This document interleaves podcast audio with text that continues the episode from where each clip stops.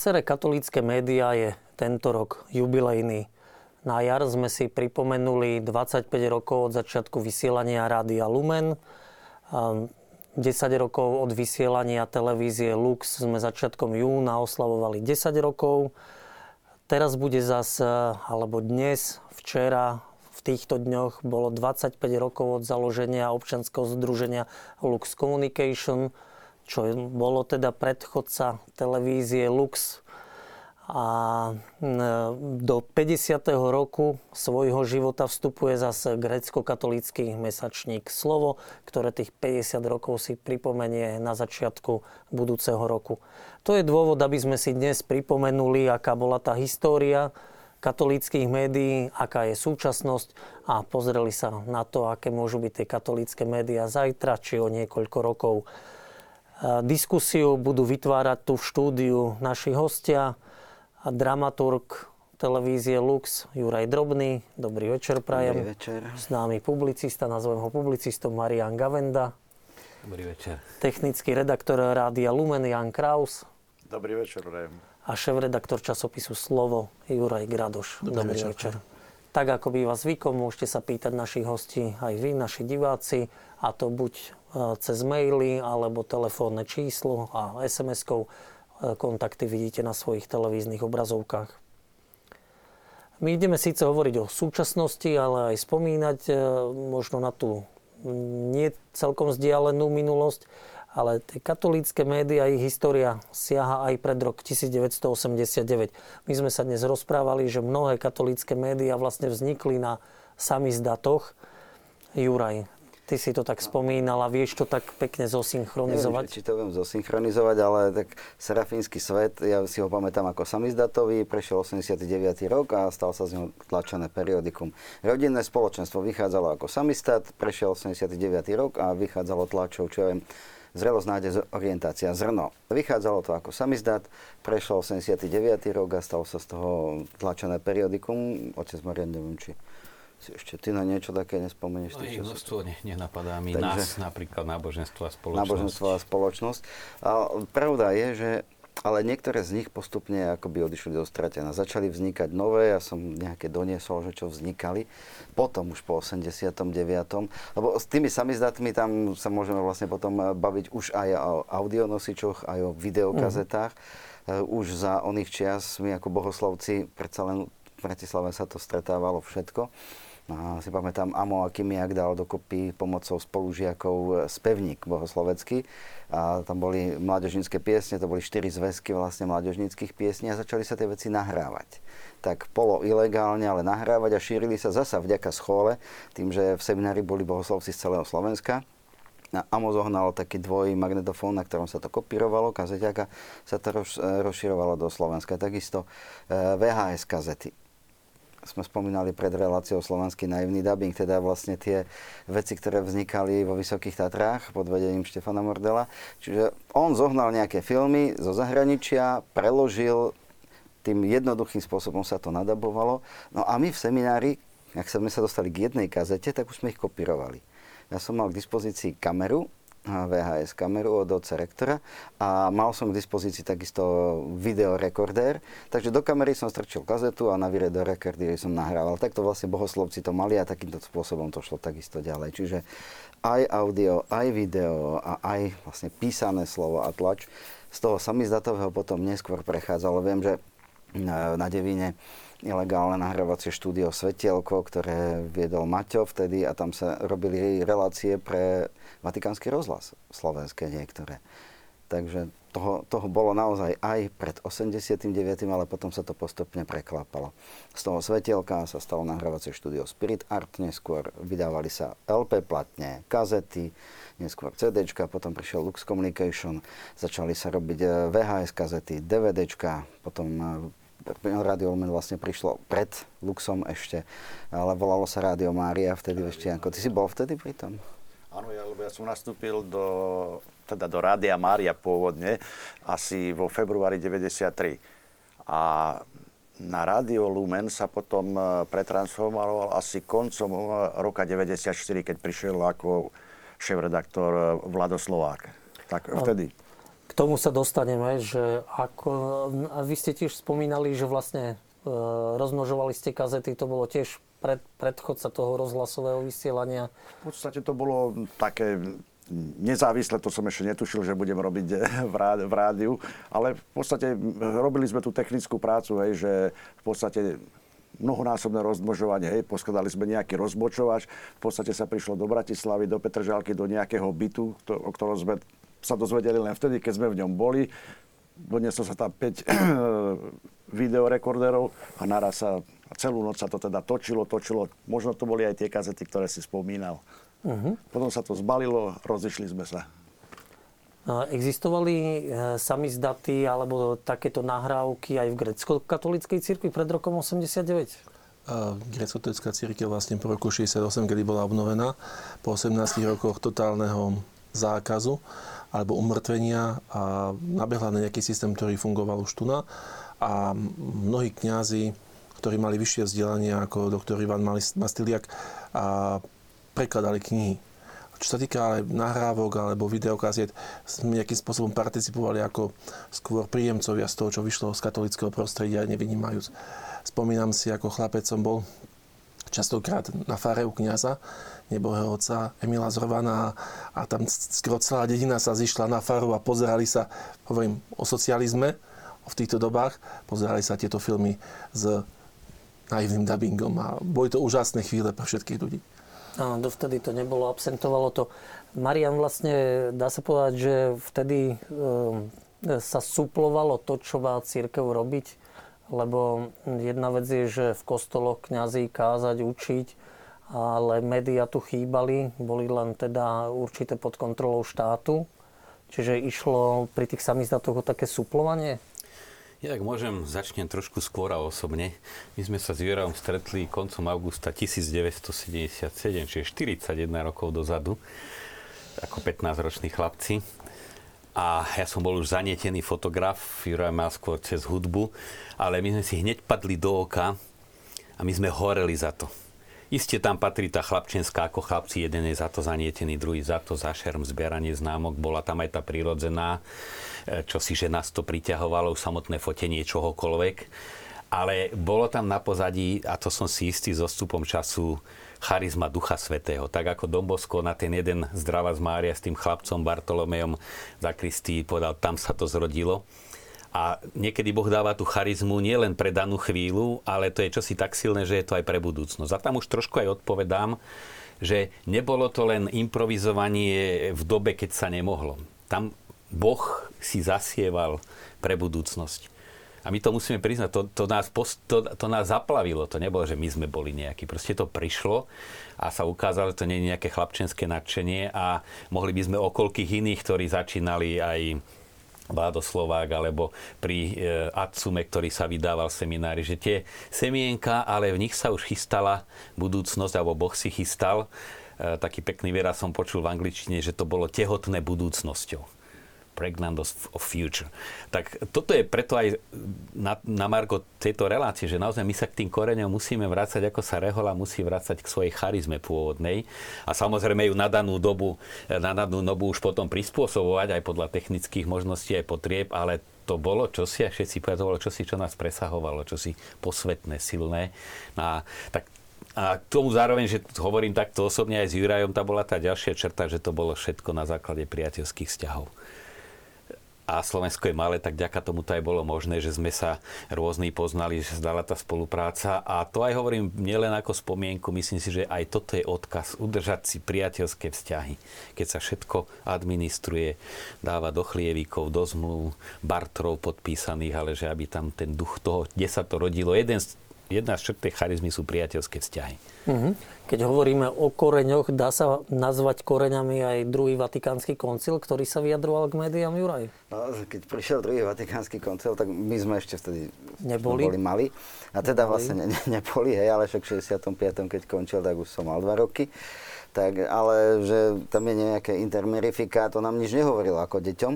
Až v podstate v seminári som sa k tomu dostal ako bohoslovec, keď sme dostali to slovenský preklad e, dokumentov druhého Vatikánskeho koncilu, o ktorom nám teda prefekt povedal, to je taký horúco výhlový preklad, ako, ale, ale to intermerifika tam bola, odrazu človek začne čítať a tam zistuje, že podľa uh, učenia druhého Vatikánskeho e, koncilu vlastne církev je, je povinná uh, mať katolíc, mať médiá, mať mass médiá, aby prostredníctvom nich mohla ohlasovať. E, a ono to potom prichádza ďalej na komuniát progresio, na inštrukciu a potom etaty znove, ktoré prišlo vlastne až v 91. čo už teda, už sme boli kňazi, teda ja som bol vtedy v tom čase kňaz.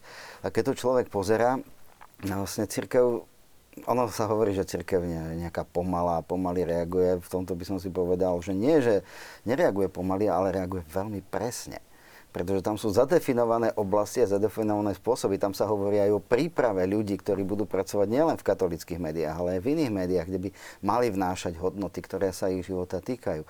Takže ja som sa k týmto dokumentom dostal naplno, až keď som písal licenciátnu prácu, lebo som musel z nich vychádzať a tam, tam to potom človek len žasne, že e, my si hovoríme, že s akými novými vecami prichádzame a ono to vlastne už dávno bolo zadefinované. No ja by som povedal, počnúť med, církevá média téma začína Svetým Pavlom, keď všeobecný nástroj komunikácie list dal mu úplne novú aj formu, ale použil tú klasickú štruktúru v listu pozdrava a tam pozdravoval už nie kamarátsky, ale v mene Najsvetejšej Trojice.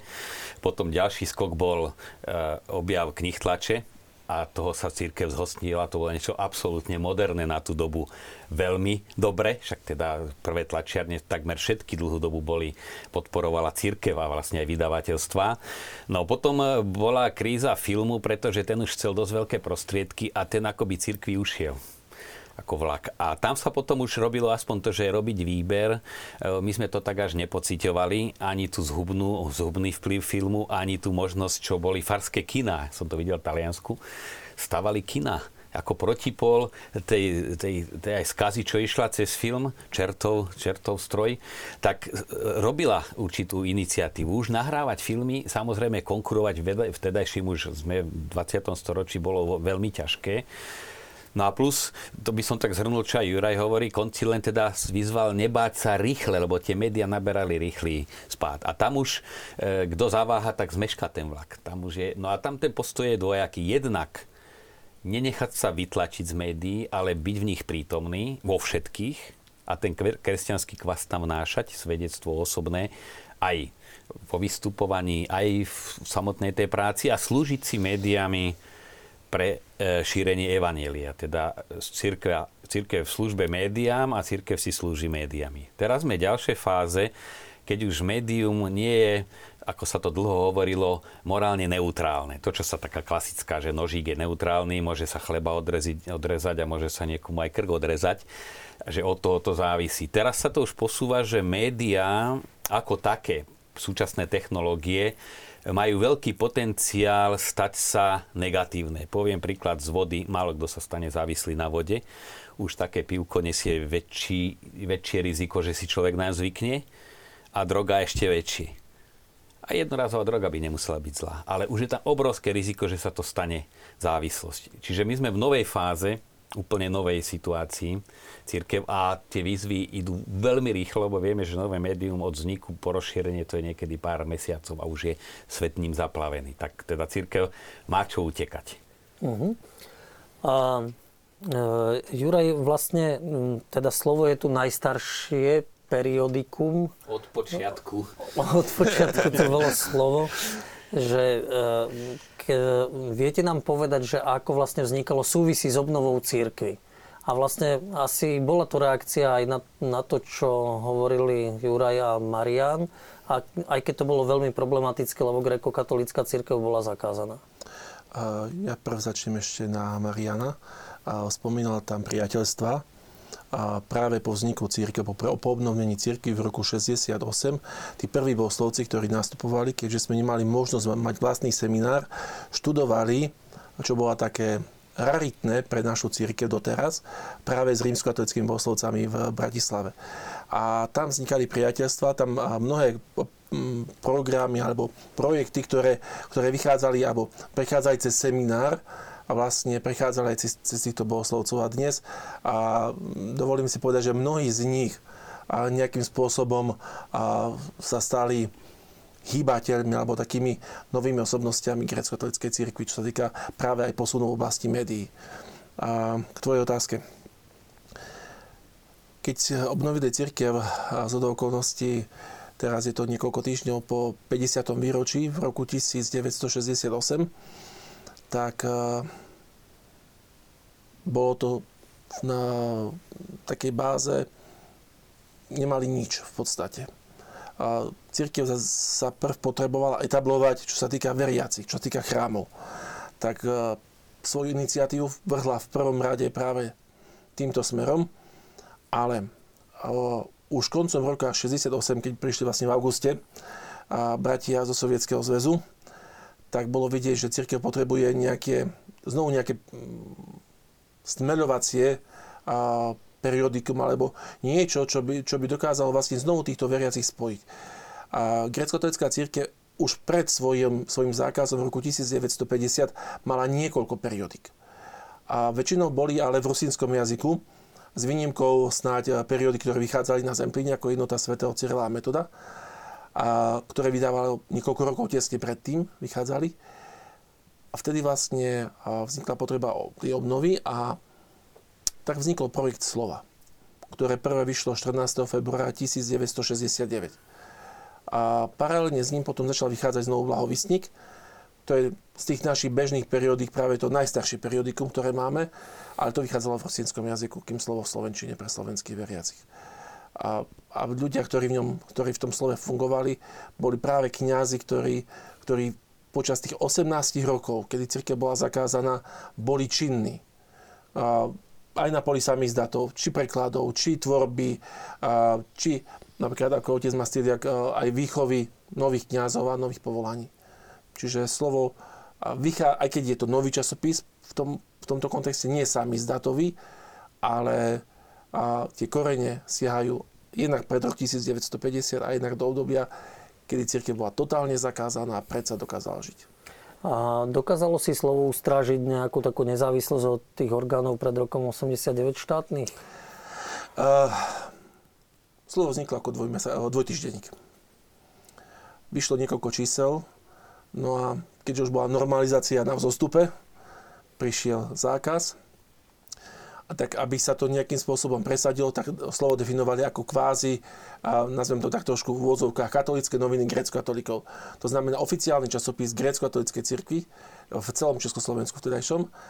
A akým katolické noviny chádzali vlastne pre viac menej rímsko-katolickú církev v tom čase, tak slovo tu na štát uznal, že dvojtýždenník je veľký luxus takto osekali na mesačník.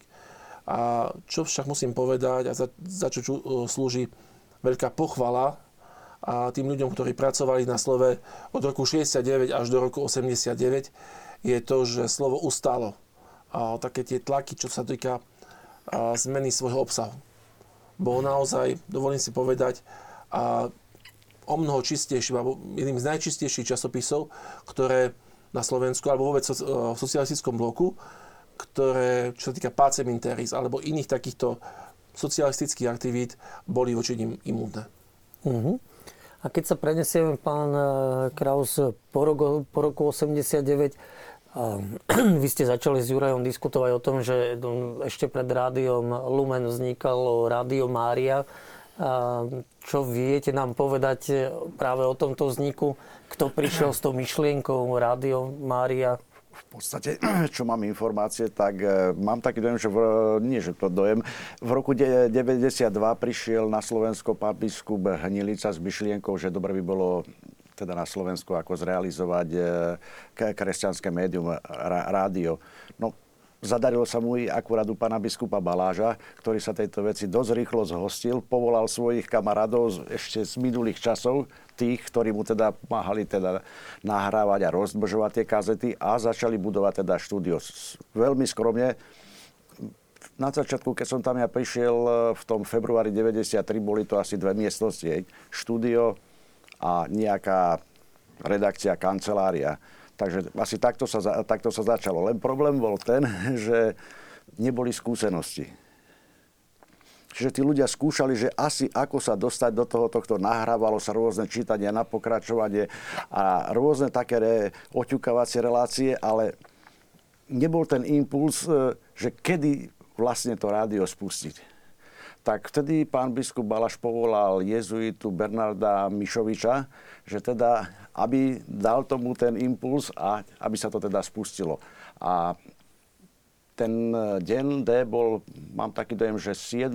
apríla v roku 93, asi to bol zelený štvrtok, keď sa teda prvýkrát z katedrálnej veže, kde sme mali umiestnený anténny systém, jeden vysielač s mizerným dosahom tak na Banskú Bystricu a trošku sa to dotýkalo zvolená a vtedy sa spustilo 4, 4 hodinové vysielanie. A malo to zmysel, že vlastne rádio s takým maličkým dosahom pre úzkú komunitu ľudí?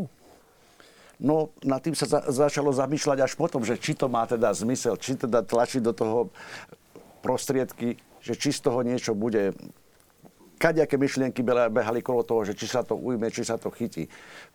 Potom, ako to Bernard eh, teda rozbehol, on eh, tým pádom končil. On ale... aj na oslavy doniesol taký veľký magnetofón, hey, kde, sa, doniesol... kde sa vlastne robili áno, prvé áno. nahrávky.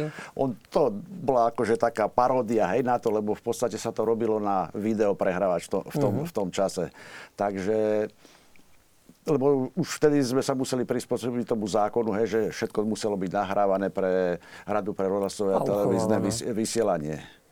A po Bernardovi Mišovičovi potom prišiel e, Maťko Kiška, ktorý sa teda tiež snažil nejaký program postaviť. No on bol e, v podstate, mal svoju farnosť, času tak do, do, do, dosť málo, takže stále to bolo v takých plienkach a nebola tam e, nejaká gradácia, nejaké veľké napredovanie. Tak potom asi v 94. pán biskup Balaš povolal Vlada Slováka, No a vtedy sa to potom rozbehlo. Uh-huh. A aká bola náplň tých 4 hodín? To si ja veľmi nepamätám, teda ani ten dosah tu nebol do Bratislavy. Viete, že to bola taká gospelová muzika, potom nejaké čítanie, nejaké patristické čítanie, nejaké duchovné slovo, čítanie na pokračovanie a, a veľa muziky, hej. Viem, že aj z Bratislavy sa posielali expresom e, kazetky s takou hudbou, potom vznikla nejaká e, relácia K13, či to bolo, tuším, že 13 kresťanských, ako naj, najlepších týchto skla, skla, a, áno, skladeb. Tá bola pomerne akože vydarená, ale stále to, bolo, stále to živorilo. Uh-huh. Marian, ty si v Ríme žil, pán Hnilica vždy mal taký sen, pán biskup Hnilica, založiť rádio a katolické médiá na Slovensku, nevieš? Tak on nebol človek jedného snaže, lebo niekom niekto má jeden sen, ale on bol hlavne charizma. Napríklad povolanie švaj, Švajčiarsko a povolania kňazské, to je obrovská kríza. Kde sa on objavil, tak sa na neho lepili nové povolania. A veľmi obetavý, taký zdravý. A to nielen vo Švajčiarsku, v Austrálii, kdekoľvek. Bol charizmatický človek. Charizmatický neznamená charizmetkár, ako sa teraz hovorí, ale plný ducha svetého. No a títo ľudia sú otvorení každej dobrej iniciatíve. Ja myslím, že z tej jeho celkovej povahy aj toto je taký konkrétny prejav. Ja by som, ak môžem, lebo my sme tu vlastne taký špic ľadovca, ale treba povedať jednak, aj za to spomíname ešte pred, pred novembrové časy, že ono tiež sa to rodilo tak ako izraelský národ v tom Egypte alebo inde, tak sa modlil a trpel a potom až prišiel Mojžiš, stúpal najskôr hlas k nebu že ono v tom podhubí, okrem tých prominentov, ktorí to hýbali, bola tá obrovská tichá práca. Ja musím povedať moju mamu, lebo si to od detstva pamätám od chlapca, tak rýchle porilovala kúsok zahradky, dala variť a aspoň dve stránky preklepkala mm. tých 8 kópií. A to bolo, to bolo množstvo ľudí, že s obrovskou námahou vyšli 4-5 knížiek. Ja keď som potom sa ocitol v novinách po veľa rokoch katolícky a keď som si vedomý, teraz sa spúšťa rotačka a o dve hodiny je 100 tisíc nový na svete a do dvoch nie je to po celom Slovensku, tak mňa sa až bázen zmocňovala pri každom čísle za tých 8 rokov. Lebo my sme ani nesnívali, a to si treba zase, to si treba tú charizmu, že to bolo aj odtrpené a odobetované, preto také drobnosti si myslím tak veľmi zaberali. Jednak, čo je vzácne, samozrejme je zaujímavé, ale tam bolo čosi viac, než že e, nedá sa to kúpiť, tak si to, sme, sme potom aj bol hlad. A potom, ako sa to premostovalo, Juraj povedal tak prirodzene, tam trošku nastala jednostrannosť tým, že my sme mali tie médiá cirkevné jednak zničené, kto si pamätal, však to bolo množstvo týždenníkov a mesačníkov a jednak e, nové potreby vznikali, nemali sme nič a tam bola obrovská snaha a entuziasmus obnoviť cirkevné médiá. A tam treba povedať, sa odvielo strašne veľa práce. Ľudia, ktorí už aj odišli z tohto sveta. A treba povedať, kto sa vyzná v tom, aj len malú knižku pripraviť do tlače a keď ide o preklad, preložiť, zredigovať, zalomiť, skontrolovať každú čiarku. A keď si zoberie, čo tých kníh na Slovensku vyšlo, tu nebolo skoro nič. Alebo nič, len preniesli z ústavu Cyrila metoda, to, čo tam vydávali a spolok porobil do tlače, ale inak. Že tu sa odviedlo úžasne veľa práce, nikto pri nej nezbohatol, na, práce, na práci pre média, e, ktorá není sponzorovaná nejakými veľkými propagátormi, či už politickými, alebo mocenskými, alebo komerčnými, nikto nezbohatol, ľudia sa veľa narobili a toto treba pripomenúť. E, jednak vôbec e, vznik aj náboženských redakcií v slovenskom rozhlase a televízii. Lebo to bola už štruktúra, ktorá bola celoslovenská a tam vstúpiť a vytvoriť aj ten obsah, aj aby si privykli, že to patrí vysielaniu. Zase to je zástup ľudí, ktorí, ktorí tam vložili kus života a je dobré, aby sme aj na nich tu si spomenuli vydavateľstva, knihkupectva, to všetko bolo, to je súčasť médií. No, len to malo jednu negatívnu stránku, že tak sme sa vrhli na tie naše, že sme zabudli na prítomnosť svetských. A to je prirodzené, že to tak bolo, lebo však to najviac bolo treba na, naše, aby sme my našu potrebu duchovnú nasítili a našich veriacich. A, ale predsa len, a tu ešte, ešte stále myslím si, že ten skls je, snažiť sa byť prítomný v svetských médiách. V Redemptoris Missio, encyklike Jana Pavla II, tam je jedna veľmi závažná pasáž, ktorú my v mediálnej oblasti citujeme. V dobe médií, keď sa církev zriekne prítomnosti v svetských médiách, zrieka sa zmyslu svojej existencie. Lebo jej zmysel je evangelizovať a myšlenky sa šíria cez média, nielen náboženské. A niekedy tak len trošku zasiať v svetskom má takú váhu ako neviem koľko hodín v našom, lebo to zasahuje ten široký okruh tých, ktorí priamo tie naše nevyhľadávajú a naše knihy nekúpujú. No ale toto bolo vidieť počas tvojho pôsobenia ako hovorcu konferencie biskupov Slovenska. Mm, aj z vlastnej skúsenosti môžem povedať, že ty si bol asi priekopníkom toho, ako, e, ako sa začať stretávať so svetskými novinármi, či veriacimi, či neveriacimi. No mňa menovali za hovorcu, pretože povedali, však máš skúsenosti s médiami. A mňa volávali či do Slobodnej Európy napríklad, alebo inde skôr tak ako kňaza, ktorý, ktorým robili nejaké, o nejakej téme interviu. A zase od toho sa odrazili biskupy. Plus ja som, to treba dodať, robil u apoštolského nuncia dá ťažko to zadefinovať, sekretára, ale aj jeho pravú ruku, aj som mal kompetencie tej diplomatickej takmer dvojky, kde na všetky štátne recepcie. Proste to, čo keď niekoho iného by menovali za hovorcu, tak by taký status nedosiahol za neviem koľko. Že to bola taká šťastná zhoda okolností. No ale tam som zbadal, že naozaj je tu jedna hlboká priepasť. Ako keď je priepasť, tak jedni na druhých zazerajú a sa to zväčšuje tá optika. Jednak e, církvy voči svetským médiám a svetských médií voči církvi. A to už potom bol začarovaný kruh, keď ten redaktor z nejakého bulváru ho vyslali za biskupom do nejakej diecézy No a ten im niečo povedal, oni to zostrihali po svojom. On sa nahneval, prišli znova, tak ich od dverí poslal preč. No a ten redaktor samozrejme nemohol prísť na prázdno, tak načil na neho zase takú zlostnú, zlostnú správu alebo nejakú... A to sa, to, to sa tam špirála sa zväčšovala. No tam sme toto musíme prečať. Musíme začať to, čo som sa poučil aj od eh, hovorcu Navara Valsa, hovorci Jana Pavla II. polovičku času venovať e, osobným kontaktom a druhú polovicu času venovať presviečaniu cirkevných predstaviteľov o potrebe kontaktu. No a tam sme robili, však kto si robil aj prieskum, že ako náhle sa začala táto ústretovosť, tak sa dosť výrazne, aspoň teda vyslovene cirkevné správy posunuli na aspoň, aspoň objektívne, neutrálne, neutrálne ale aj v pozitívne. No a tam som videl, že naozaj treba odburávať predsudky. Mnohí boli zaťažení predsudkami. Niekde to už bolo aj naštrbené vzťahy. A to, čo vyplýva aj z takého môjho antropologického pohľadu, základné nastavenie v tom pracovníkovi akéhokoľvek bulváru máš spojenca vo vnútri. Lebo oni hľadajú pravdu. Oni, hoci si myslia, akí sú očisťovači spoločnosti a sú vlastne hienami a všeličím neraz, ale kde si tak vo vnútri to boli mladí ľudia, a keď ich človek nebral ako nepriateľov, ktorým ja to musím natrieť, ale pokojne vysvetliť, tak ten výsledok nebol vždy nebol vždy absolútny, kde cieľene zneužili, treba z ochotu vypovedať, tak tam sme podali, tak prepačte, e, s vami máme zlú skúsenosť, ale maximálna otvorenosť, no a tam som videl, že, že je to potrebné, že sa tie vzťahy vytvárajú. No a naozaj sme mali v každom médiu niekoho blízkeho. E, oni mali výhodu, keď im zadali tému, tak vedeli, na koho sa obrátiť. No a potom musím to povedať, že my sme teda robili ja som sa v tom ocitol úplne ako taká pionierská úloha. Ako hovorca som nebol dobrý hovorca, lebo som presahoval kompetencie hovorcu. Ale to bolo tie pionierské časy, keď každý improvizoval všetko a nahrádzal.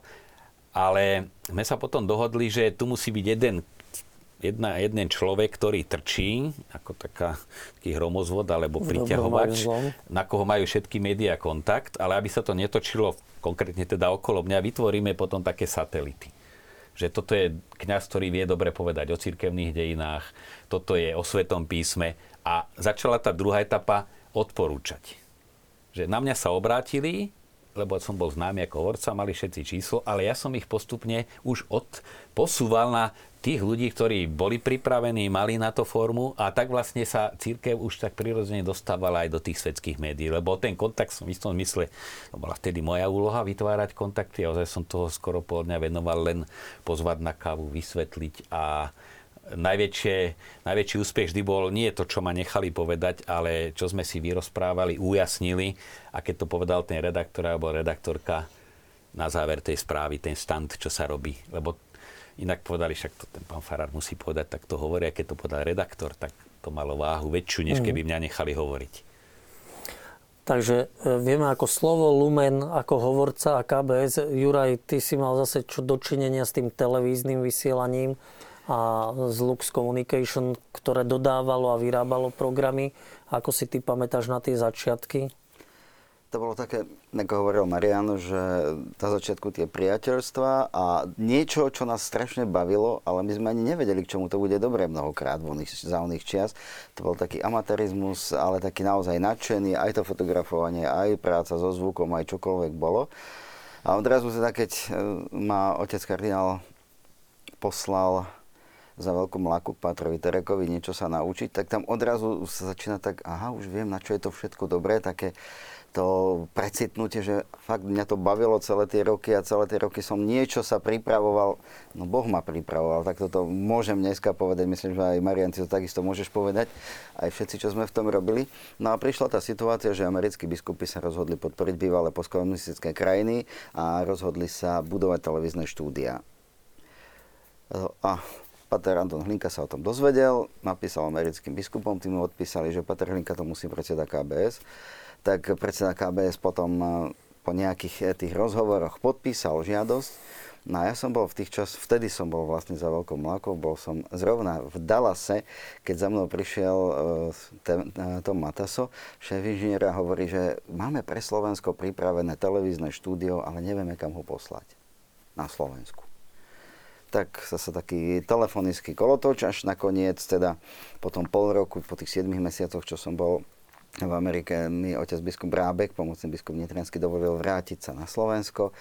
A tak sme založili občianske združenie Lux Communication. Ja teda hovorím, že už prvé stanovy som písal ešte v New Yorku a ten názov som si prevzal od Patra Tereka, on mal Hadal Communications tak je, že Lux, akože svetlo v komunikácii, ale s tým, že to bude provizorný názov, lebo treba nejaký pekný slovenský, ktorý bude zrozumiteľný, No to provizorium zostalo dodnes. Uh-huh. Ďalšie, Lux, Lux Ale to je zaujímavé, že Lux Communication, televízia Lux, zase svetlo, Lumen ako svetlo, to úmyselne boli také názvy vyberané? Čo sa Lumenu týka, ako to Vlado myslel, to už neviem.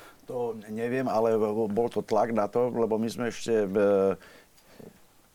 na, na začiatku boli s Maťkom Kiškom v Taliansku ohľadom toho Rádia Mária, lebo oni sa ohradili, že nejako sa to ku ním dostalo, že nemáte taký program, ako my podporujeme. Tak sme teda tam išli a oni povedali, že dobre, môžete byť Rádio Mária, ale musíte teda kopírovať ten program, musíte ísť podľa našich propozícií. Ak nie, musíte sa zmeniť. No a potom, keď nastúpil Vlado, tak v tom decembri 94 sa to teda zmenilo na Rádio Lumen. Bolo tam viacej názov, tuším, že Rádio Murgáš a kopec iných týchto, ale chytil sa ten lumen. Uh-huh.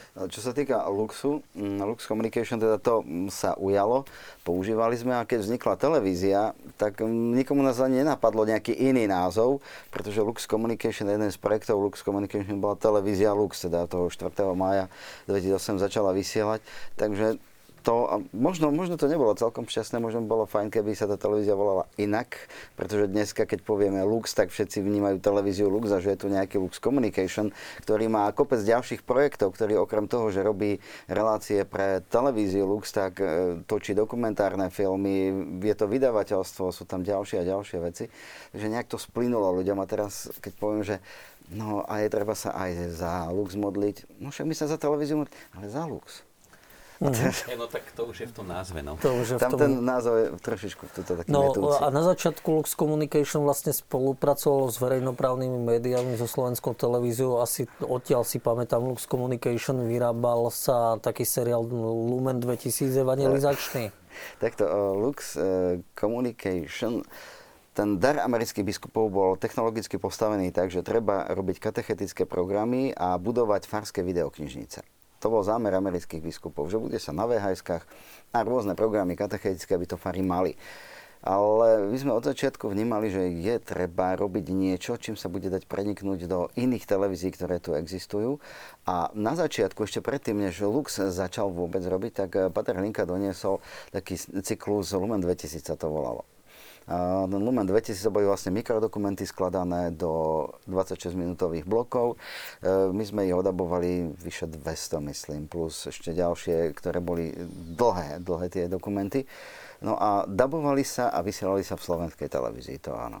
No a potom my sme tým, že Maťo, ktorý je spoluzakladateľ Luxu, Maťo Lišák, ten bol muzikant, Bratislavský folkový orchester, ja som robil festival Verím Pane, tak nejak nám bolo prirodzené a chceli sme mladých oslovať, že poďme pesničky. Keď sme nahrávali muziku, na kazetách sa to vydávalo, alebo potom na CD, takže poďme videoklipy a relácie. Tak sme urobili reláciu Polton, to bola 13-minútová relácia, ktorú sme robili raz za mesiac pre slovenskú televíziu a tam to bolo vždy profil nejakej gospelovej kapely. Postupne ako šiel čas, tak sa to natiahlo na 26 minút, už to bol potom dvojtýždenník a potom pribudali ďalšie a ďalšie relácie, ale my sme sa snažili oslovovať televízie, ktoré vznikali. Tu už dneska ani ľudia nevedia, že existovala nejaká VTV alebo DCTV, kto, komu to dneska hovorí niečo, alebo existovala Luna, a takéto televízie. Čiže my sme sa snažili do tých televízií nejakým spôsobom prejsť. Niečo sa podarilo, niečo nie. Nakoniec bola tá slovenská televízia, kde v tom 98. roku, keď ja som prichádzal do slovenskej televízie, tak tam už vtedy uh, Lux Communication robil reláciu Šum, to bol študentský univerzitný magazín z prostredia UPC, reláciu Samson, to bola relácia pre deti, ktorú robil Ondro Krajňák vtedy. Polton, Polton Plus, čiže slovenská gospelová scéna, zahraničná gospelová scéna, plus ten Lumen 2000, ktorý tým, že my sme boli súčasťou Lumen 2000 Lux Communication, tak my sme mali práva e, použiť tie mikrodokumenty a prestrihať si ich po svojom. Čiže zoberiem ten dokumentík z toho dielu, z toho dielu ďalší, z toho dielu ďalší a vytvoriť si nejaké monotematické bloky, že toto všetko sme robili v tom čase. A ale, ale že bude raz nejaká televízia, tak to sme veľmi, veľmi nie, ani neplánovali, pretože keď mm. si mhm. človek uvedomí, že koľko len náklady na prenos signálu, šírenie signálu, že príde digitalizácia, že príde takýmto spôsobom, tak to sme veľmi netušili. A Juro to vedeli, musím povedať. Alebo mal Lebo, víziu, bol vizionár. On aj videl, aký ide vývoj, že ide veľmi rýchlo a ide sa na digitalizáciu. A tá, tá taká sa to stala aj fráza, že prichádza čas, keď bude vysielať každý pre každého. Nebude jedna televízia ani 100 televízií, ale každý bude aj vysielať. A to máme teraz cez, cez Skype rôzne, alebo teda video cez telefóna.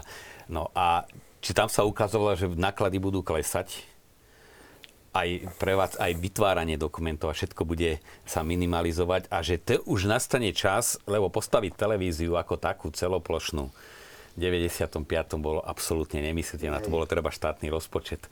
Ale v dnešnej dobe už len na chodbe malej bočnej televízie slovenskej v tej budove je možné postaviť novú televíziu samostatnú. No a ja si pamätám, že Juro to hovoril a aj som mal taký pocit, že to je, hovorí o veľmi, veľmi ďalekej budúcnosti že raz to príde. No v tom o 21. Duchu... storočí, v 20. hovoril. No ale ono to prišlo o pár rokov, aj, aj tá možnosť založiť televíziu, aj to všetko ostatné. No. Ale zase to bola podpora otcov biskupov, predovšetkým teda otec biskup Balaš v tom rozhodujúcom momente, ktorý ako pri Rádiu Lumen, tak aj pri televízii Lux, on bol ten rozhodujúci, ktorý povedal... A to je zaujímavé, že otec biskup Balaš bol taký mediálny typ, že Lumen, vy ste vraveli, že e, vlastne on jediný e, akceptoval ten návrh žiadosť biskupa Hnilicu. Áno, jeho to teda ako nadchlo. On bol ten otec zakladateľ tých, týchto vecí. On tomu akože e, do hĺbky nerozumel, ale vedel osloviť tých pravých ľudí a podporiť. Hej? Lebo oni sa, ako sa Lux objavil, ako sa iné tieto, tak on vedel, že tuto treba tieto veci on podporiť. Vnímal, on vnímal potrebu týchto vecí. On toto, treba z ja, keď ma v 92. posiel otec kardinál Korec, a vlastne otec biskup Rábek, ale môjim biskupom bol kardinál Korec za veľkú mláku, No, na čo tam posiela kniaza, keď posle, potreboval v dieceze kniaza na pastoráciu? Na čo on sa zrieka jedného kniaza a posiela ho, aby sa niečo o televízii naučil? Otec kardinál vedel, že to bude treba. Mm. Ale on bol vizionár, to zase vieme všetci. A to isté otec biskup Baláš zase v trošku inom, e, z, z iného uhla pohľadu, ale takisto vedel, že to bude treba. A tak preto aj to Rádio Lumen, a preto aj vláda Slováka ťahá, preto aj tú televíziu Lux nakoniec nás vyprovokoval, že áno, poďme robiť malú, ale našu. Uh-huh. Grecko-katol... Že, tu som sa chcel spýtať, že akí grecko-katolíckí biskupy majú postoj k médiám, keď tu sa spomína najmä biskup Baláš, že či uh, máte oporu niektorom z nich, že má taký ťah vyslovene? Za tú dobu od roku 69 v podstate v Prešove sa vystrelili iba dvaja. otec biskup Jan Hirka a otec biskup e, Jan Babiak, teda arcibiskup Šteraza metropolita. Musím povedať, že aj za otca biskupa Jana Hirku, keďže a som mal tú čest vlastne už počas seminára s ním nejakým spôsobom komunikovať, či pri tvorbe časopisu Prámeň bohosloveckého, keď sme to začínali ako skupina bohoslovcov, tak on stále bol týmto veciam veľmi naklonený. A dokonca v roku 99, keď som prišiel, pardon, v roku 98, keď som prišiel s myšlienkou vytvoriť vlastné vydavateľstvo, tak e, s nejakými obmenami to vydavateľstvo aj vzniklo a funguje vlastne znovu s nejakými obmenami až do teraz. A otec biskup Jan Babiak zasa na rozdiel od biskupa Hirku bo je biskupom takým modernejším v týchto veciach. Kým otec biskup Jan Hirka to boli väčšinou tlačené periodika, knihy, on sa nepúšťal nejak do nejakých novších masmediálnych projektov, aj keď webová stránka bola už aj vtedy, tak otec biskup Jan Babiak od počiatku od roku, od roku 2003 vlastne, keď nastúpil, tak e, ako autor aj kníh a aj mediálne činný človek a znalý, tak uh, išiel v tejto línii. Teda mhm. robil robil v Vatikánskom rozhlase. rozhlase v slovenskej sekcii. Tak. Naozaj uh, išiel v tejto línii a aj keď na Slovensku nevzniklo žiadne rádio, môžem to takto povedať, ale časom sa tu etablovali iné projekty, ktoré využívajú už uh, modernejšie formy, a, ako je bežný terestriál, internet. A to je teraz v týchto že dňoch alebo rokoch a pomaličky nabieha nová televízia, ktorá bude internetovou televíziou a bude grecko-katolickou televíziou. No, začínate takýto projekt? Začíname a z dokonosti, tak to sa bavíme o názvoch, ktoré sú veľmi podobné. Lumen Lux, u nás to bude slovo a logos, čo je grecký preklad slova mm-hmm. A to kedy by malo spustiť vysielanie? A ono vlastne beží, nejaké to pilotné vysielanie, ktoré sa momentálne zameriava na viac menej prenosy z putnických miest alebo uh-huh. z mhm. katedrály, či ten liturgický obsah teraz, ale tá vízia je ďalej, keďže beží aj grecko magazín, ktorý vlastne vysiela aj televízia Lux a aj televízia Noe v Čechách, tak uh, vlastne títo tvorcovia, je to vlastne projekt, ktorý vznikol mimo cirkvi. Ako myslím, mimo hierarchie cirkvi. Uh-huh. Vytvorili ho laici, ktorí sú v združení, v združení a má podporu teda biskupov v mnohých, mnohých oblastiach. Je... Ja, prepač, ja ešte no. musím, e, keď sa hovoríme o tých biskupoch, že e, biskup Baláš, kardinál Korec, to je tá stará generácia, ale dneska už máme novú generáciu biskupov, tí už to vnímajú inak, ale keď sme sa ano, bavili no, o tom, že podporoval no, vtedy, keď sa zakladali, tak, títo tak, biskupy sú nová generácia, to tam už, neboli. To už oni vnímajú ne? veci úplne inak. A, No a tu ma zaujíma, že vlastne grekokatolíkom ako nestačia tie katolícke naše spoločné médiá, sme jedna církev, či je dobre mať takú vlastnú identitu? A Marian to spomínal, že televízia sa dá založiť na chodbe. A internetová televízia ani chodbu nepotrebuje. Tá môže vzniknúť v jednom rohu nejakej miestnosti a v podstate televízia, alebo Logos, ktorý vlastne vzniká, tá televízia už má vlastné štúdio v Sobranciach. A pripravuje sa štúdio v Prešove pre túto televíziu na pôde Bohosloveckej fakulty. Znovu je to prepojenie isté výuky mass médií alebo potreby mass médií vôbec v cirkvi a ich praktické využitie, kde by mali bohoslovci nabrať tie skúsenosti, ktoré už im chýbajú, lebo z seminára alebo z všeobecného seminárov sa stali naozaj inštitúcie pripravujúce zväčša pastorálnych kňazov a nie kňazov, ktorí odpovedajú hneď na, na výzvu cirkvi. A toto je taký, taký projekt. A čo sa týka toho, ehm, čo sa týka katolických a týchto, a ono to stále bude také prepojené. Hej, Niečo, nie je to konkurencia, nie je to konkurencia, ale je to doplnenie. Ehm, ani by som nepovedal doplnenie, ale viete, to slovenské príslovie, že bližšie košel ako kabát. Čiže aj grecko-katolíci predsa radšej si pozrú grecko-katolickú svetú liturgiu, než uh, rímsko-katolickú omšu, aj keď ho, ne, nemôžem povedať, že by to bolo niečo zlé, ale im to bližšie. Uh-huh. A na druhej strane e, rímsko-katolíci myslím, že rovnako. Čiže v tomto sme si uh, veľmi podobní. A keď je tu táto možnosť, lebo sme o mnoho menšia církev než rímskokatolická církev, aj čo sa týka počtu veriacich, aj čo sa týka možností, ktoré máme, ale vďaka práve týmto znižovaným nákladom alebo a, tým vstupom, ktoré sú počiatočné a môžeme tieto potreby nových veriacich alebo tých mladých veriacich, aby som presnejší, aspoň šťastie naplňať. Mm-hmm. Spravme si takú polčasovú prestávku, tú štúdiu, poprosím režiu o videoklip. Ehm, diváci nám môžu písať svoje postrehy či otázky SMS-kami alebo mailom a po videoklipe sa opäť vrátime do štúdia. Ty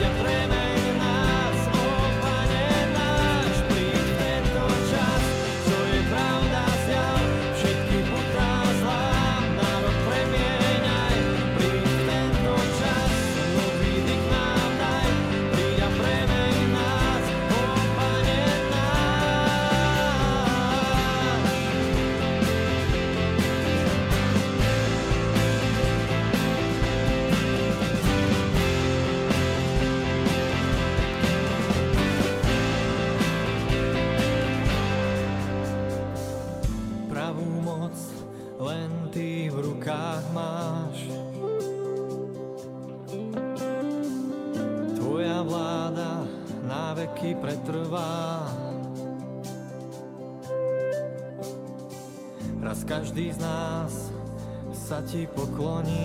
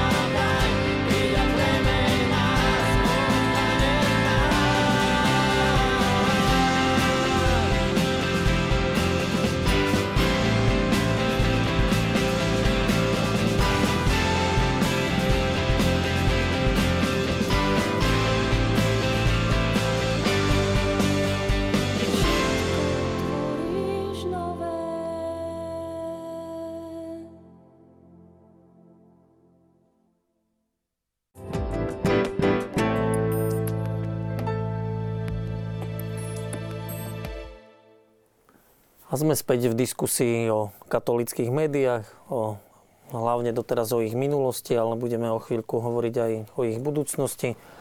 A čo tu mám od divákov, e, nejaké postrehy, námety, e, že divačke sa páčil seriál Fara v meste. Nemôže byť, to ja doplňam takú otázku, takých seriálov viac. Aj u nás doma sme ho pozerali všetci a tešili sme sa na takýto seriál. Pôvodne tých 7 prvých dielov to bola Fara, potom 4 diely Fara v meste, ale to trvalo niekoľko rokov, kým sme to vôbec vedeli dať dokopy, pretože naozaj nemáme také možnosti a finančné prostriedky v Lux Communication, ako majú veľké filmové štúdia. Čiže môžem povedať, že sa pripravuje ďalšie pokračovanie, ale neviem povedať, že kedy bude Mhm. hotové. A problémom je tam finančná náročnosť? Je Áno. toto veľmi... Točiť, točiť hraný film je finančne pre nás ešte stále veľmi náročné. Mhm. Čiže iný problém by tam nebol, že najväčší problém sú financie. Uh, myslím, že Maťo by možno ešte ma doplnil, keby tu bol, ale myslím, že tam je ten kľúčový problém. Mhm. Ďalšia otázka, to sa môžem potom aj všetkých spýtať. Financovanie, televízia. Ako je financovaná televízia? To, no, zase Lux Communication, nie televízia Lux Áno, je iné, ale ale na televíziu, na televíziu je tá otázka. Uh, takže väčšina ľudí, neviem, kde to vzala, že nás financuje štát. No, štát nám akorát tak kontroluje účtovníctvo a posiela daňové kontroly, ale nefinancuje televíziu Lux vôbec. Televízia Lux je financovaná z troch zdrojov.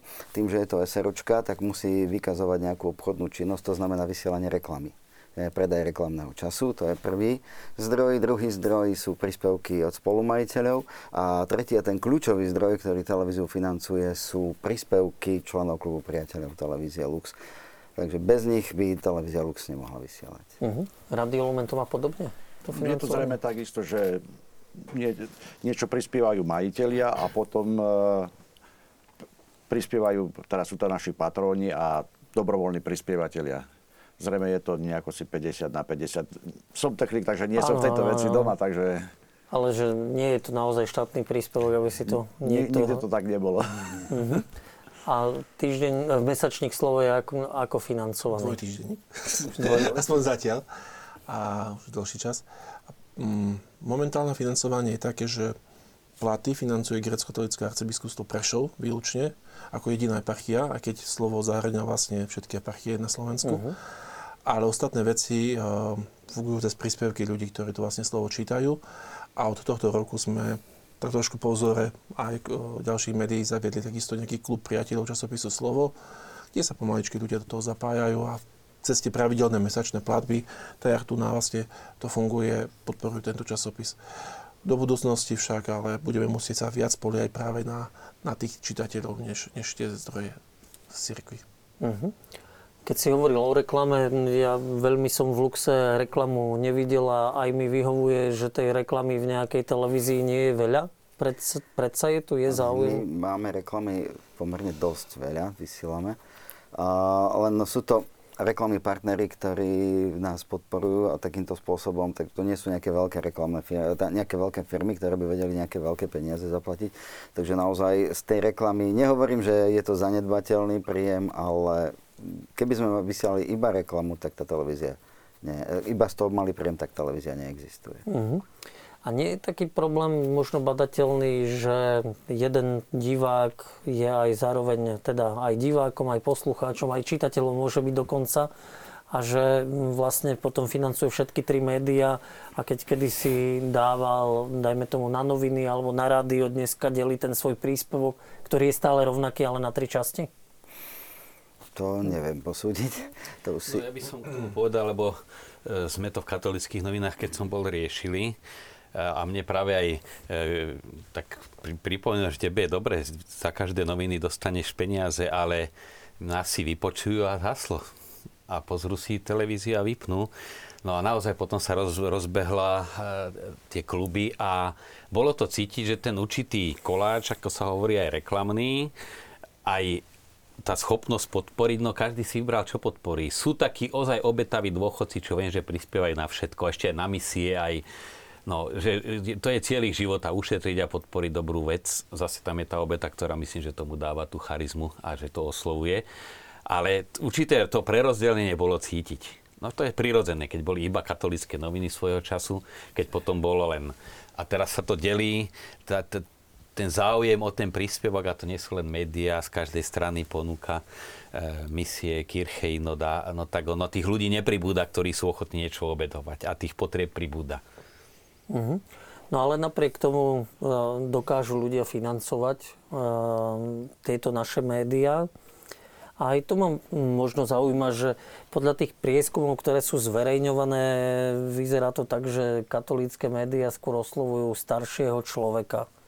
Možno mm, ani nie mladú a strednú generáciu, ale staršiu.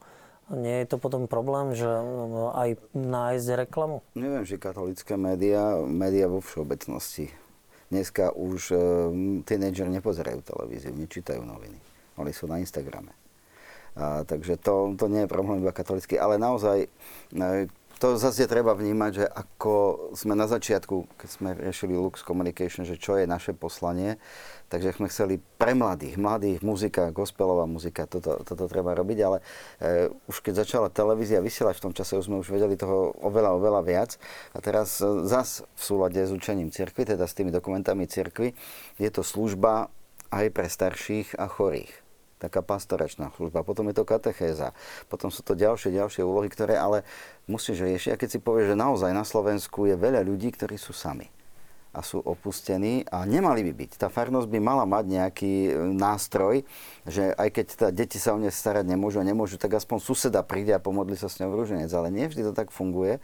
A odrazu, keď je tu Radio Lumena, je tu televízia Lux, a môžu prísť a prídu s rúžencom, jedný, druhý, prídu so svetovom šou, jedný, druhý, tak ten človek sa necíti taký opustený. Ešte keď vie, že my v útorok, každý útorok ráno sa máme svetú omšu za všetkých členov priateľov televízie Lux, živých i mŕtvych. A tí ľudia to vedia a oni už odrazu vedia, že nie sú sami. Ale tá televízia teda túto službu splňať musí tá služba, ja som bol prvý, ale vlastne jediný, čo som bol proti vysielaniu Sv. Omši. Všetci lajci boli za, ja, katolický kniaz, bol proti vysielaniu Sv. Omši, lebo Sv. Omša predsa nie je televízny program, to je eucharistická obeta, ale potom eh, z toho pastoračného hľadiska, keď si človek uvedomil, že naozaj ľudia, tí starší, boli zvyknutí príjmať aj učenie, Ježišovo učenie, aj spoločenstvo cez Svetú Omšu tak e, som sa nechal teda presvedčiť a urobil som dobre a naozaj je vidno, že práve prenosy Sv. Omši, prenosy e, modlitby ruženca sú tie, tie momenty, ktoré ľudia na ktoré najviac čakajú.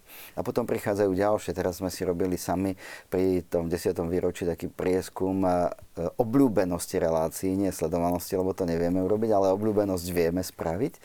No a ku podivu vzýšlo, že najobľúbenejšie, teraz nedávali sme tam liturgické prenosy, dali sme tam len relácie, najobľúbenejšia relácia je klinec po hlavičke, čo asi vám nič nehovorí. Jednoducho to sú kratučké príhovory otca Maroša Kufu, otca Peťa Gombitu a otca Martina Mekela.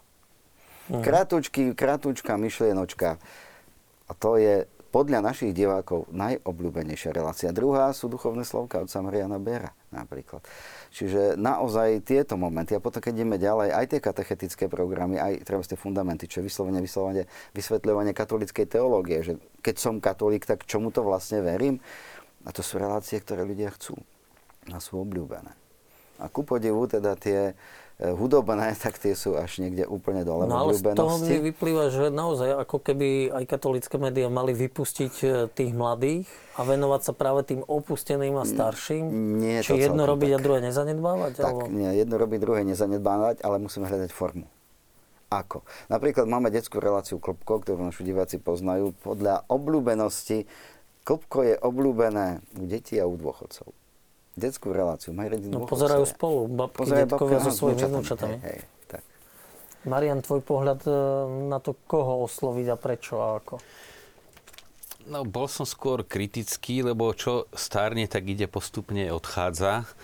Ale keď som začal chodiť do Nimnice na ten program, ktorý robí televízia Lux a Jura, ja som robil vlastne ten štartovný, pokusný, potom sa ukázalo, že musí tam byť ešte jeden kňaz, lebo v kuse tam treba len spovedať a ešte aj robiť ten program tak tam taký aha moment, že to, to, to, to obrovská hora práce duchovnej služby, ktorú robí televízia, no tam vždy je tak okolo 200 ľudí, čo je dosť dobrá vzorka zo Slovenska, keď sa s nimi rozpráva alebo spovedá, tak tam si uvedomí, že koľkých ľudí to drží pri živote ťažko skúšaných, či už samotou, chorobou, alebo manžel, neviem, po mŕtvičke roky a roky a tá televízia ich drží v rytme. Proste už sa tešia na rúženec, potom sa tešia na korunku, potom, a to je rytmus, v ktorom žijú. A keď si tak uvedomím aj ktorúkoľvek farnosť na Slovensku, čo tam môže spraviť farár? Samozrejme, sviatosť je sviatosť, e, aj Sveta Omša, aj spovedanie, ale ten zbytok nemá šancu, aby každému z tej farnosti vytvoril denne aspoň 5-hodinový alebo 3-hodinovú nejakú náplň života. Tak si ja si trúfne povedať, v istom zmysle, podotýkam, sviatosti sú sviatosti a sú základné, ale z tých ostatných aktivít kňazov tak to robí podľa mňa aj možno raz tak viac než všetci kňazi na Slovensku, tá televízia. Lebo ani to nemajú šancu a hlavne vo väčšej farnosti, tak keď aj by naštívil 5 ľudí denne v domácnosti, no tak ďalších 500 nenavštívi. No a tá televízia vstupuje a tí drž, ľudí drží a je to tak seba kriticky do hradov nás kňazov, že by si mali viac brať tie médiá za svoje, že to sú ich predlžená ruka. To som hovoril ešte aj ako šéf-reaktor katolických novín. To není niečo len tak, že to, čo vy nemáte šancu stihnúť, lebo nemáte, tak tie noviny to sú, alebo e, rozhlas, televízia je predlžená roka, ktorá robí tým vašim veriacím program a neby toho programu aj dovie, aká by bola účasť kostole. To sú spojené nádoby, tak naozaj toto treba povedať.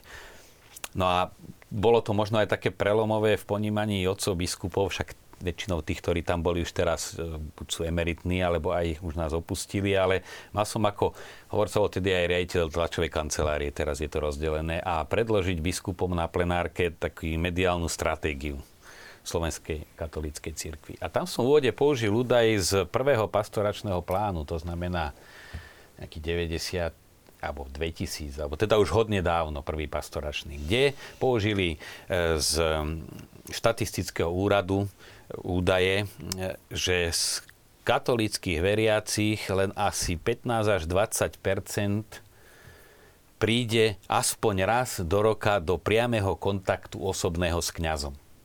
Že sa s ním pozdraví, porozpráva. Alebo je na liturgii. Tak väčšina cez liturgiu. Ale aj veľa z tých, čo chodia do kostola, sa za celý rok s kňazom nerozprávajú nemajú príležitosť. Ono ide do zakristie, oni z kostola domov. Tak bežne a v mestách málo kto z tých, čo chodia pravidelne na je aj v kontakte s kňazom. No a z toho som povedal, a tí ostatní, ktorí sú vám biskupom tiež zverení, tých 80%, pre nich ste uvoľnili troch kňazov, pre tých 20% máme, tedy bolo nejakých 1500 kňazov a pre ten zbytok, lebo k tým ostatným sa dostane církev buď cez svedectvo tých, čo do kostola chodia, alebo cez média. No a tedy som videl taký prelom, že tedy viem, že otec kardinál Korec hneď, tak uvoľňujem ďalšieho, aj keď ich mám málo. Jeden z, z našich vtedy sa e, bol zapojený plne na plný úvezok do médií, lebo tam si vedomí, že no, to je široká oblasť, ktorá pa, patrí do pastoračnej aj starostlivosti, či už biskupa v dieceze alebo kňaza vo farnosti a bez tých médií tam nemá šancu sa po tých ľudí dostať. Lumen sa ako snaží osloviť? Ehm, skôr staršieho, mladšieho, či jedného aj druhého by poslucháča? všetkých, ale nadviažem, čo hovoril Juraj. U nás bola raz taká polemika, že či teda ako vysielanie svetých omší a takýchto vecí, či neodláka ľudí z kostolov. Neodláka. Lebo máme skúsenosť takú, že napríklad sa stane, že sú tri prenosy za deň. Hej? To sa to sú práve v týchto obdobiach púti a vysviacok a tak ďalej. Takže tú omšu, ktorú pravidelne vysielame o 18, že tu teda vynecháme. No tak ale rozozvučali sa telefóny a tí ľudia volali, prečo tá sveta omša nejde. Oni sú už jednoducho na ňu načasovaní.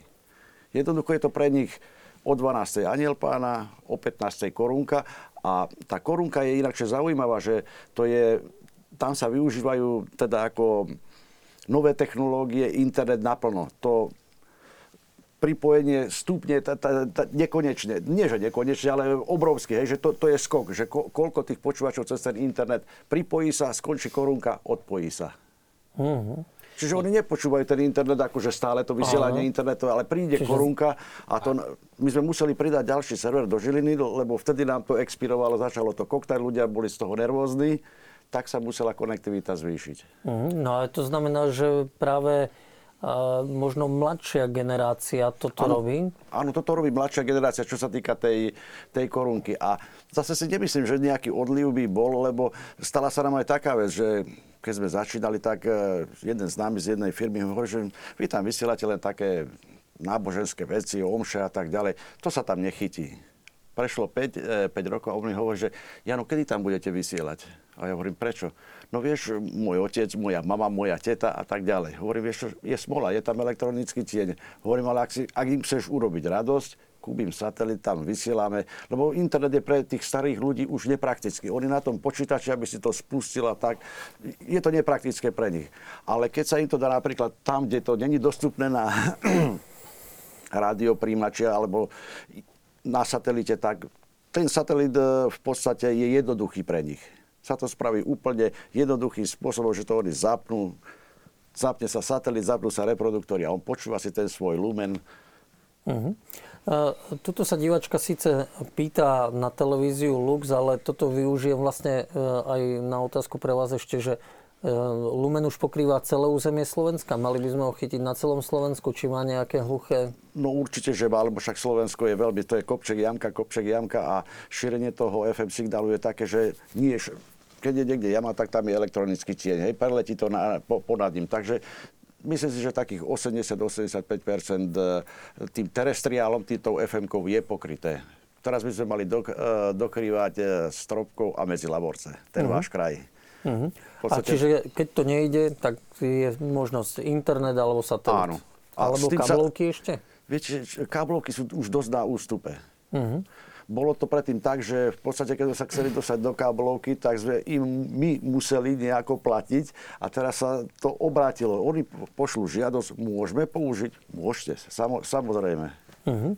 Juraj, tá otázka je na televíziu vlastne, že ako je šírená? Či voľne, ale že keď nie je dostupná v kablových televíziách. Naša televízia je, ši- signál šírime bezodplatne. To prvotné šírenie začínalo cez satelit, vtedy to bol Tor, dneska je to Astra 3. Čiže to je prvotné šírenie, ktoré máme. Potom, e, to, na to potom nadvezujú kábloví operátori, ale dneska tí operátori- operátori idú cez internet, mnohí z nich, ktorýkoľvek, takže takisto ideme cez nich, ale oni si nás už potom zaraďujú do balíkov. A keď nás nedá do základného balíku, ale do nejakého s, s prípadkom, a to nie, že my pýtame peniaze, ale to proste on má takú politiku. Ale čo sa týka kábloviek, tých menších, tak sme v kategórii, myslím, že aj Radio Lumen, teda v tých ostatných, že- must. Kedy si to bolo, že no nevieme, či vás dáme, dneska tak musíme vás dať, lebo ľudia vás pýtajú. To, sa, to sú kablovky, no a čo sa týka terestriálu, to je to DVB-tečko. Ja som tu v centre Bratislavy a mám problém chytiť cez eh, terestriálnu anténu. A, takže musel by som riešiť nejaký iný spôsob pripojenia alebo dať si anténu von, ja ju mám dnuka. Ale myslím, že kto chce, pre mladšieho nie je problém televíziu chytiť kdekoľvek. Čo sa týka internetového šírenia priamo, tam je trošku problém, lebo my nemáme licencie na všetky programy. Tie, čo vyrábame my, samozrejme idú cez internet, ale tie, čo kupujeme licencie, tak tam nekupujeme licenciu pre šírenie cez internet, takže nemôže tá relácia ani do archívu ísť na internet, ani ju nemôžeme vysielať cez internet, vtedy je na internete čierna. Tak to vyzerá tak do, trošku zvláštne, ale tie ostatné spôsoby, ktoré sú, že hovorím, mladší alebo stredná generácia nemajú problém, vie si nájsť spôsob. Problém je s tými staršími, ktorí si zvyknú na nejaký spôsob. Dajme tomu, že nás, niekto im to nastavil doma a nás chytajú, odrazu kabelový operátor príde so zmenami a tomu človeku zmizneme. Napríklad sa prechádzalo z SD na HD. SD vypli, HD zapli, zapli ho na nejakej inej frekvencii a ten človek doma nemá možnosť príjmať HD signál, tak je bez nás. A naozaj tí ľudia sú zmetení, zaskočení, ale my fyzicky im nevieme pomôcť. Jedine, čo vám odporúčiť, tak zavolajte z toho vnúka, alebo vnúčku, alebo niekoho, alebo syna, alebo niekto, kto vám to spraví. Lebo tá televízia sa dá chytiť, len chce to trošičku, trošku skúsenosti a zručnosti. Mhm. Juraj, slovo ako zabera na starších a na mladších, čítajú ho aj mladší, viete si to nejako vyskúšať, overiť? Um, dávnejšie sme robili prieskum práve v tejto oblasti. Nás, nás zaujímalo, že vlastne a, ktorí ľudia berú slovo a vlastne komu sa v rodine dostáva. A vznikli toho také zaujímavé čísla, že jedno slovo priemerne prejde ruk, rukami, že čítajú ho 3,6 človeka v rodine. Niekedy dokonca aj susedka na striedačku. A, ale vekovo, to bola druhá vec, ktorú sme chceli, aby napísali vek tých ľudí a priemer, očakávali sme okolo 60 rokov. Priemer bol niečo medzi 40-50. Čiže dosť často sa tam objavovali čísla aj 14, 12, čiže deti. Uh-huh. A vlastne slovo na základe toho začalo sa trošku aj meniť obsahovo, alebo dávali sme väčší dôraz na to, aby niektoré rubriky, ktoré sú v slove a sú zamerané práve aj pre tých mladších, nezmizli. No a tak vlastne ostali uh, rubriky pre mladých, uh, ostali rubriky pre deti, ostali rubriky pre rodinu a myslím si, že to našlo svoj efekt. A nedávno sme spustili dva roky dozadu zhruba a novú webovú stránku a spustili sme nový projekt. Lebo dneska, ako už bol Instagram, dneska tlačené periodikum pomaličky vychádza z mody. Jednak mnohí ľudia to povedia ekologické, druhý na to nemá čas mať to pri sebe, on chce mať prístup hneď, keď má chvíľu. A slovo začalo vychádzať v elektronickej podobe. Že môžu si ho ľudia, mohli nejakým spôsobom takto zadovážiť a dokonca dostávajú skôr než tých, ktorí majú v tlačenej podobe. E, nejak to pomaličky rozbieha, ale napríklad čo sa týka Facebooku, a kde vlastne odkazujeme na tieto stránky, tak a, slovo je z hľadiska grécko-katolických e, webových stránok štandardne druhou, treťou naj, uh, najfrekventovanejšou alebo najpozeranejšou. Uh-huh. Na prvej je, sú odpovede mladých, čo je, uh-huh. čo je prirodzené. Juraj mi, prepáč, Juraj mi teraz jednu takú myšlienku, tlačová kancelária KBS. Kým si tam prišiel, ja som tam nejaký čas fungoval v nejakom 93. A mojou úlohou bolo medzi iným mať, mali sme všetky denníky, to sme si rozdelili medzi seba, vystrihávať správy o katolíckej cirkvi, lepiť na A4, potom sme to oxeroxovali a potom sme tam mali taký fax programovateľný, kde ja som naprogramoval všetky telefónne čísla biskupských úradov, nunciatúra, neviem ešte čo tam, kto to odberal a poslať a všetci dostali akože prehľad ča- tlače, tlače daného dňa no faxom. No dnes proste mi cinkne mi mail, cinkne mi mail a všetko mám. Marian, jedna taká divácká otázka, možno ty by si ju mohol zodpovedať, že či stále televízia je najvplyvnejšie médium? Sa diváčka pýta. No ja som ako moderátor zvyknutý pozerať aj tam a máme 5 minút do konca. Ja by som rád odpovedal tak komplexnejšie tak ako sme kedysi snívali, že bude digitálo, nejaký sa to zdalo strašne dávno, veľmi rýchlo nastúpi úplne nový typ človeka. Tým pádom aj nový typ človeka, ktorý prežíva duchovný život a používa média na ktorý sa treba pripravovať. Už koncom 70. rokov napísal Marshall McLuhan, zakladateľ mediálnej teórie, zvláštnu, zvláštnu úvahu o tom, ako ovplyvnilo vnímanie reálnej prítomnosti Krista v Eucharistii používanie v kostole rozhlasu. My sme sa všetci tešili, kňazi teda, že mám dvoch kaplánov, lebo mám už mikrofón a reproduktory, skôr na to pozitívne že proste ľudia počujú, kňaz sa neunaví tak, ale on tam mal taký postreh, že e, aj keď ako slabo počuli, ale ten kňaz hovoril, toto je moje telo, všetci sa pozerali tam, kde to hovorí. Teraz to počú v zahrade, toto je moje telo, cez, na schodoch, na chorus, pod chorom, z každej strany a ľudia, kde je to moje telo?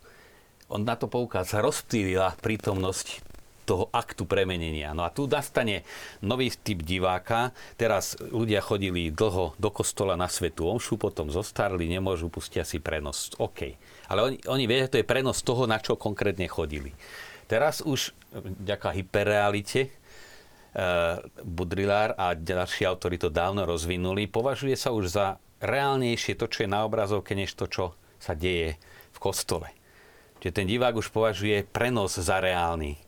Preto mladí, ktorí sa majú radi, cestujú rýchliku, oni si posilne, miesto, že by povedal, mám ťa rád, tak jej pošle SMS-ku, mám ťa rád.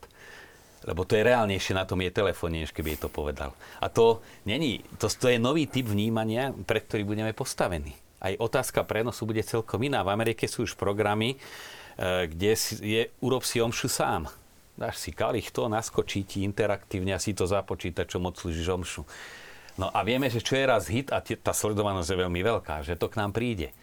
E, to, čo sa delí um, církev online a online church, teda církev, ktorá je aj v médiách, ale to už je na, online, na sieti vytvorená církev kde už je nie človek stvorený na podobu Boha, ale si robí po, e, Boha na podobu seba. Čiže toto budú nové výzvy a budú o pár rokov tu. E, potom už sa jasne šíria a sú už aj pomenované diagnózy dôsledku sledovania alebo vôbec tej závislosti na médiách. Čiže tu už neplatí len, že či církev do tých médií dá nejakú duchovnú myšlienku na Twitter alebo a tak ďalej, ale to bude výzva aj ako ponúkať alternatívy z tých chorôb, zánik určitých partí mozgu a tak ďalej schopnosť rozhodovať sa. Sloboda je obmedzená, lebo divák sa pozerá, ale nerozhoduje. Všetko je v prítomnej chvíli. Neschopnosť uzatvárať manželstva, lebo psycholog povie, nebol v stave vytvoriť celoživotné rozhodnutie. No a na toto bude treba hľadať cestu, ako aj chrániť, a nie že chrániť kritikov, ale podávať alternatívu a v nej používať médiá. Čiže to bude, ja to teda vidím, venujem sa tomu teraz viac než práci v médiách, že tu nás čakajú radikálne nové výzvy. No a treba s tým počítať, treba sa už predpripravovať, lebo to príde skôr, než si myslíme. No, poďte, ale to by sme končili moc tak jobovsky, by som povedal, že také samé jobovky si ja povedal. to teda daj, doplním, daj pardon. aj niečo pozitívne. No, ja vždy hovorím to, k tomu B, že je tu už takmer jediná štruktúra je církev, ktorá je tu stave dať alternatívu. Už samotná omša je alternatíva. Počúvame našu 2000, 4000 ročnú históriu. 100 tisíce ľudí na Slovensku každú nedelu počúva o svojej, je zakorenená o národnej histórii, že by bol niekto zakorenený a každý, každú nedelo sa stretalo iného pol milióna Slovákov, aby sa zakoreňovali v minulosti. Neexistuje. Ale cez liturgiu sa zakoreňujú. Cez liturgiu sa pozerá do budúcnosti. Čiže to už je nielen duchovná potreba veriaceho e, sviatosná, ale je to reakcia na mediálnu situáciu alebo dôsledky vizuálnej kultúry, že církev je tu pred obrovskou výzvou, ako keď prechádzala e, z židovskej tradície do gréckej kultúry a rímskej. Takže tu myslím si, že to je veľká výzva pre církev. Mm-hmm. Už možno len keď chcete niekto doplniť veľmi stručne, máme minútku. Ja už len teda do tej budúcnosti, že už televízia Lux naskakuje, aj keď to možno není tak veľmi vidieť, pretože YouTube kanál začal teraz žiť televízny. Máme ho dlho, ale teraz začal žiť. A ja teraz sa pokúšam treba ten Instagram porozumieť, že prečo mladí majú radšej Instagram ako napríklad Facebook. Vysvetloval mi to náš technik, ale celkom som tomu neporozumel. Ale to, keď niečomu nerozumiem, neznamená, že to neexistuje. To, to je také moje zistenie za celé roky. Takže verím tomu, že týmto spôsobom telka musí ísť, že verím, viem, že týmto spôsobom telka musí ísť, ale to kľúčové, čo nesmiem zabúdať, je, že ľudia mnohokrát od nás chcú, že ukáž mi, kto je zlý, kto je dobrý, ten politik, a prečo nemám voliť toho, a prečo mám. Nie, toto nie je úloha televízie Lux. Úloha televízie Lux je povedať, pán Boh povedal, nezabiješ, pán Boh povedal, nezosmielneš, pán Boh povedal, nepokradneš. Znamená to toto, toto, toto. No a ty sa už potom pozri na toho človeka a povedz si, či sú, je v súlade alebo nie je v súlade s Božím učením. Že nie ukazovať, kto je zlý, ale ukazovať, čo znamená byť dobrý a žiť podľa Evanielia. No dobre, ďakujem vám veľmi pekne, že ste prišli diskutovať do štúdia televízie Lux. Náš čas vypršal, že ďakujem vám za účasť v našom štúdiu. Je to posledná relácia v Samarii pri studni pred letnými prázdninami, letnými dovolenkami. Takže divákom ďakujem za pozornosť počas posledných desiatich mesiacov a teším sa na ďalšie stretnutie v septembri po lete. Pekný večer a pekné leto.